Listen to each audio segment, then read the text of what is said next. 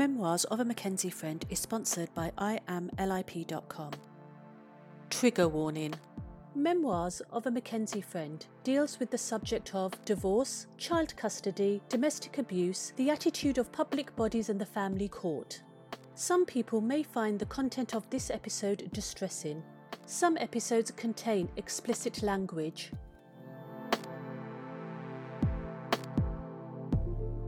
My name is Selina. Who am I? I am white, I am black, I am brown, and I am much, much more. I'm a Christian, I'm a Hindu, I'm a Buddhist, I'm a Sikh, I'm a Muslim, I am Catholic, and human to the core. I am every person who did what they were supposed to do leave and tell. I am every person who was re abused by the system. I am every person who was disbelieved by the police before I even began to speak my truth.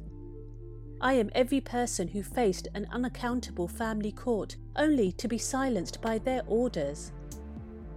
I am Anonymous Us, and here are our stories.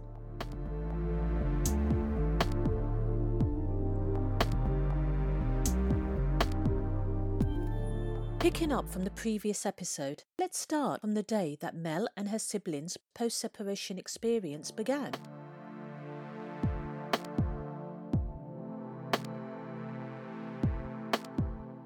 That morning, the children got up and went to school as usual, just like any other typical day, with no idea of what was planned that their mum was going to the GP surgery under the guise of an inconclusive smear test to talk to the police.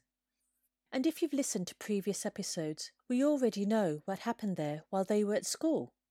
That afternoon, the kids came home to nothing. The house was empty. No one was at home. And that was strange. It wasn't like their dad not to be home at that time. Their dad had always worked the early shift, which meant he started at 5am and finished at 2pm, so he was always home when they got in. And I mean always. Never sometimes or now and again. He was always home on weekdays, Monday to Friday, in particular for when Sally came home from work. Yet something stopped Mel from calling either their dad or mum. Intuitively, she knew something was off kilter. So they waited. Ten minutes, twenty, an hour, and then ninety minutes later. The key was in the door. Again, instinctively, they knew it was their mum. Their dad would confidently open the front door with command. Sally, on the other hand, would be hesitant. She'd put the key in the door and waited a few seconds before turning, as if she needed to take a few breaths to brace herself. And this day was no different to how she opened the door. But there was something else that was different. She came home much later than when she would usually come home from work. And then on the days when she did come home late due to being stuck in traffic or unable to leave work on time, she'd be frantic, worried, and apologetic. Their dad would need a word.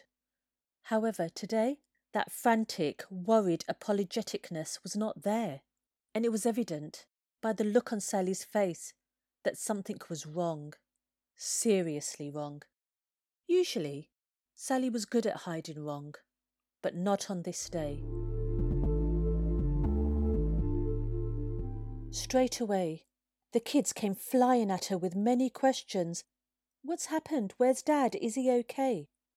But when Sally didn't directly answer, a whole host of scenarios cascaded through their minds. Had there been an accident?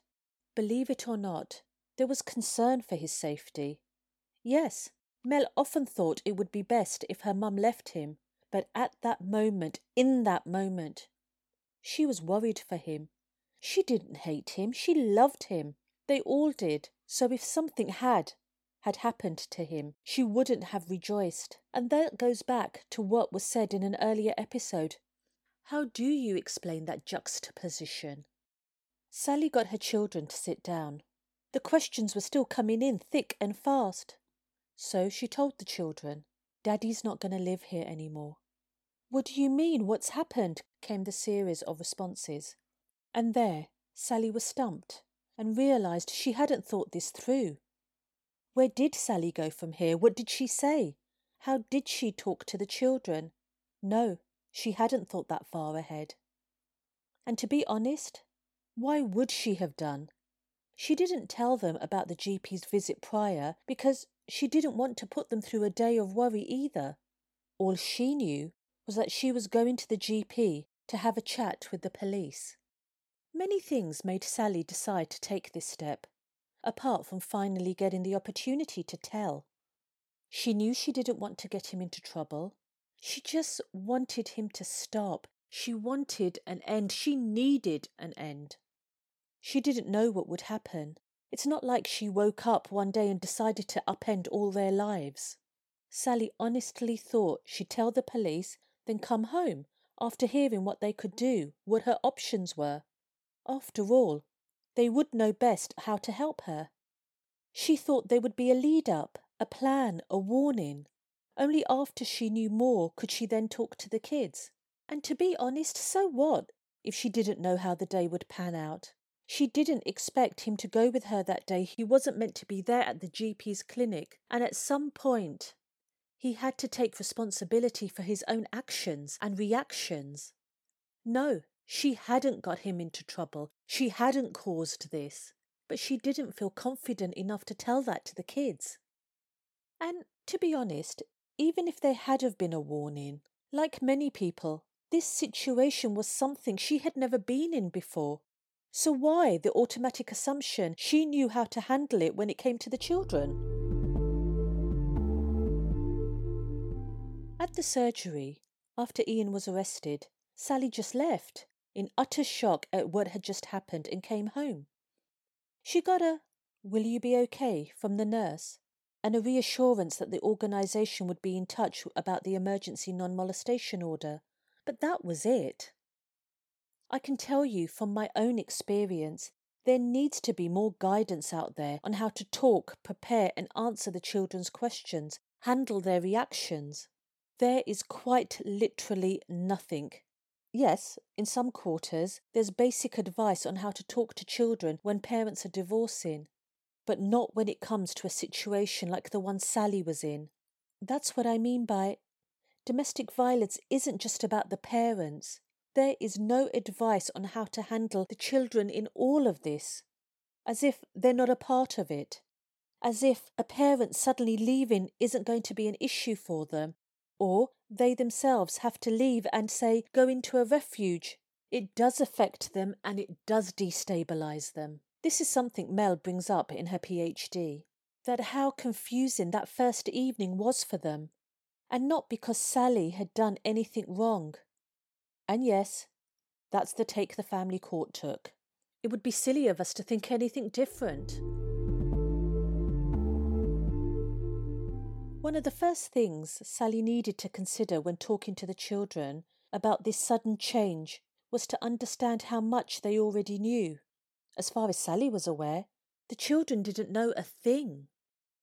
The fact that there was abuse in her house, it wasn't openly spoken about or acknowledged. Sally had spent all her years trying to protect them, to try and give them normality. As far as she was concerned, the children didn't know. It's not secrets and lies or unhealthy dynamics and all the other bullshit thrown at them during their family court process. It was protection and cover up. And no, not in a politically intriguing way either. Just lost, confused human emotions. Sally had kept quiet for many reasons. Shame and embarrassment, obviously to also protect her husband, so people didn't think badly of him, friends, family, work colleagues. She didn't want to worry them, but most of all, to protect the children too, scared that if they knew, they would challenge him, try and intervene. And what if he turned on them? As long as he didn't hurt the kids, as long as he didn't move on to the kids, she could take it. Many victim parents believe that as long as the abuser doesn't hurt the children, then those children are safe. They are homed and fed. Did you notice that out of all the people Sally mentioned wanting to protect, her abuser, her children, causing worry for her family and friends. She didn't once mention herself. I wonder what magistrates make of that. They'll probably find some fault in it. Then another thing a victim may tell themselves. If the abuse takes place away from the children's eyes, in particular the physical abuse, then again, they are unaware of it. In addition, the other stuff, the belittling, having a go, calling her stupid, that's not proper abuse that the children are seeing. Mel will tell you that that's not true. It did affect them.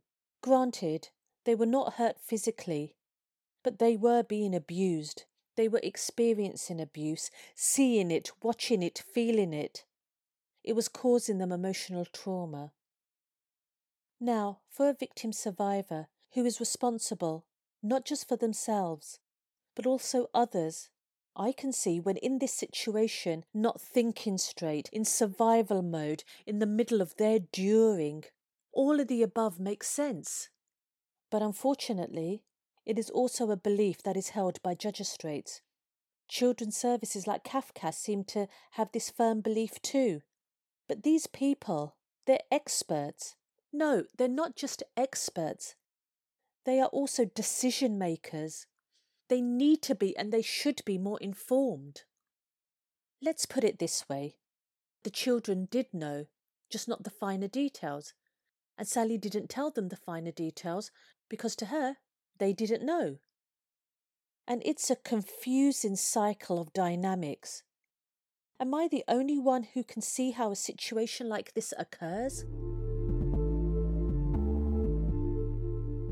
Now, say Sally did want to tell them the finer details. Where to start? So, did Sally start with, I went to the GP to secretly talk to the police and have your dad removed from our lives? I planned it with the nurse and it went wrong. As I said before, as far as Sally was concerned, the children didn't know anything. The abuse went unacknowledged. It was never a topic of conversation. So when the kids would inevitably say, Why? She would say, Because he hurts me. There was a chance they would say, No, he doesn't. We've never seen it. Her fear was, They won't believe me question her motives for having their dad removed. But the real driving force? Sally didn't want to mess with their relationship with their dad. She just wanted it to stop. Then, moving on from this point, she was very limited in what she could say and not say because she didn't know herself. She was unclear and unsure. This was something Mel realised when she was looking at everything years later when she was evaluating the events of her own family's post separation trauma. That evening, no one spoke to Sally, apart from the local women's safety organisation, and that was concerning the non molestation order. At the GP's clinic, the police arrested Ian, put him in a squad car, and drove off. She wasn't asked to go in and give a statement. No one came to the house. No one called to check up on them, give them advice. What could they and should they do next? He'd threatened the children, threatened to kill them. Was that not taken seriously? And no way was she telling the children this. She didn't want to worry them, make them feel unsafe. What if that worry was unnecessary? She didn't want to worry them until she had to. So did they go to school the next day? Should they tell the school? Leaving her in the dark. Was this standard protocol and procedure? They needed someone to take the lead. Usually, in the evenings, each of the children would be in their own rooms doing their own things, but none of them could face it that night. They were all scared to be alone, but most of all, not be near their mum. So they all sat together on the living room sofa while watching their mum, taking phone calls from the safety organisation, making phone calls to the police to see what was happening. Mel says that this was totally destabilising for them, not knowing what to do, what was going on, and not because their mum had done anything wrong. And that's another thing I would like to bring up. How often Mel would add the caveat of, and not because my mum did anything wrong, at the end of every sentence and statement. as if she had learnt that anything she could say would be blamed on Sally, and we all know where she picked that up from. So, for all of you who think that day spelt freedom for them, that's a joke in itself. Because, bang! You bitch, let me in! The police had let him go. Ian was trying to open the door. He was unsuccessful. Sally had put the deadlock and the chain on. The children jumped out of their skin. He then tried the back door. Sally had bolted that. He was banging and shouting and threatening, I'll kill all of you. Sally knew that with Ian's temper, the fact that she had betrayed him by what had happened that day, she was in danger. He would kill her, but most of all, he would hurt the children. So there was no way he was coming in. This was the first time the children had seen his abuse so obviously and heard him threaten them and their mum's life. Emily wanted him to be let in, thinking that if he was allowed to come back inside, he'd stop being angry. She was beside herself with distress. So what did Sally do now? Call the police again? On her children's dad, in front of them? She was yet to tell them what had happened earlier. Technically, did she have the right to? As he said, This is my house, you have no right to shut me out and there was no word on the non molestation order. It was still his house. But that decision got taken out of her hands. A neighbour did call the police on hearing Ian scream that he would kill all of them. And the police came and chatted with him. Sally was watching from the window, and the children were watching from upstairs. And although they couldn't hear what they were saying, the police didn't look concerned or stern with him Yet, despite Ian being angry and shouting and aggressively flailing around, the police seemed to be quite calm, not even a hint of sternness from them. And then there was a knock on the door. Now, what would you expect the police to do? Say, Are you okay? See if they were okay. Check on the children. Truly get a picture of what had just happened. Talk Sally through her options try and get an update on the non molestation order, how to rush it through, and the dozens upon dozens of more immediate advice based on concern and welfare. Now, having listened to these podcasts, we know that didn't happen. The officers wanted to talk about Ian being let into the house, to collect his stuff at least. Sally said no, and it was the use of the word at least. Were they planning on bringing him in and leaving him there? Were they expecting more? For her to let him back in and stay? Okay, on an understandable level, of course, he needed his clothes and stuff for work. But how comes the priority seemed to be what their abuser needed in that situation? Actually, no, not priority. The only thing they were looking at, the only concern they were having. Yet they had been called by a neighbour to deal with a man who was shouting and threatening to kill his family. They didn't even ask Sally and the children about themselves. Their requirements didn't even crop up. But Sally did her best to fill them in on what had happened. She also mentioned the organisation and the non molestation order. She mentioned what happened at the GP's clinic, that he was arrested earlier. She told them to go and speak to those two officers, hoping that all this extra information would alter the officer's stance. But no, they still wanted him to be let in. And it was the way they were asking, as if they were trying to cajole Sally into being reasonable. The one thing Sally was adamant about was that she was not allowing Ian into the house while the children were there, because to her at the GP's clinic he crossed a line. And her fear was what if he came in and started, attacked the children, threw things at the children, because these two police officers didn't seem to think he was a threat. And when Ian was confident enough to throw a table at a GP in front of two officers, what could he do to the children inside this house? No, he could come back tomorrow when the children were at school. And given everything that had happened, I would say that that is more than reasonable. But not to the officers attending. They tried to persuade her some more, But Sally remained adamant. Ian could come back tomorrow with an escort, or he could do without his things. As the officers were leaving, she heard one of them say to Ian, Mate, let her calm down, sort it out in the morning. But there was no advice for her and the children. Now, let's be clear. Not once had Sally been rude or lost her temper. But do you know what went into the report when one of the officers wrote this up? To quote, Mrs. Parker was insistent on not letting Mr. Parker into the property. We felt it was best to come back with Mr. Parker the next day when Mrs. Parker had calmed down. Yeah, that's what was written up about the incident. That's what was on record, and that is what the judge saw. Sally, in protecting herself and her children, was being seen as the unreasonable one, the instigator, the aggressor. And okay, here's where you may say, and rightly so, it's not the judge's fault. They're only going on what they read. Well, I beg to differ. It is, because that statement was part of a more comprehensive set of circumstances that were quite clearly set out in 1. Sally's own statement, and two, several bundles. Three, statements from the GP's clinic and other corroborating evidence, which included the events at the GP surgery, coming round, threatening to hurt them. The judge did not once speak to the officers and asked, Why is Sally's version of events different from theirs? Why did the neighbour call the police saying that he was threatening to kill them, yet there is no mention of this in your statement?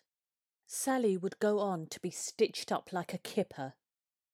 So, back to that evening, without a non molestation order, or until it came at least.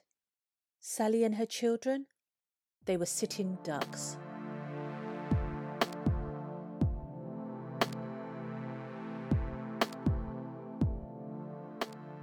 Memoirs of a McKenzie Friend is sponsored by IamLIP.com. If you are struggling with any of the issues discussed in today's episode, please go to www.iamlip.com where you can receive further information and help. Disclaimer The stories mentioned in this episode are fictional accounts based on and adapted from real life experiences. Due to the repetitive nature of the family court, any similarities to any other cases are purely coincidental.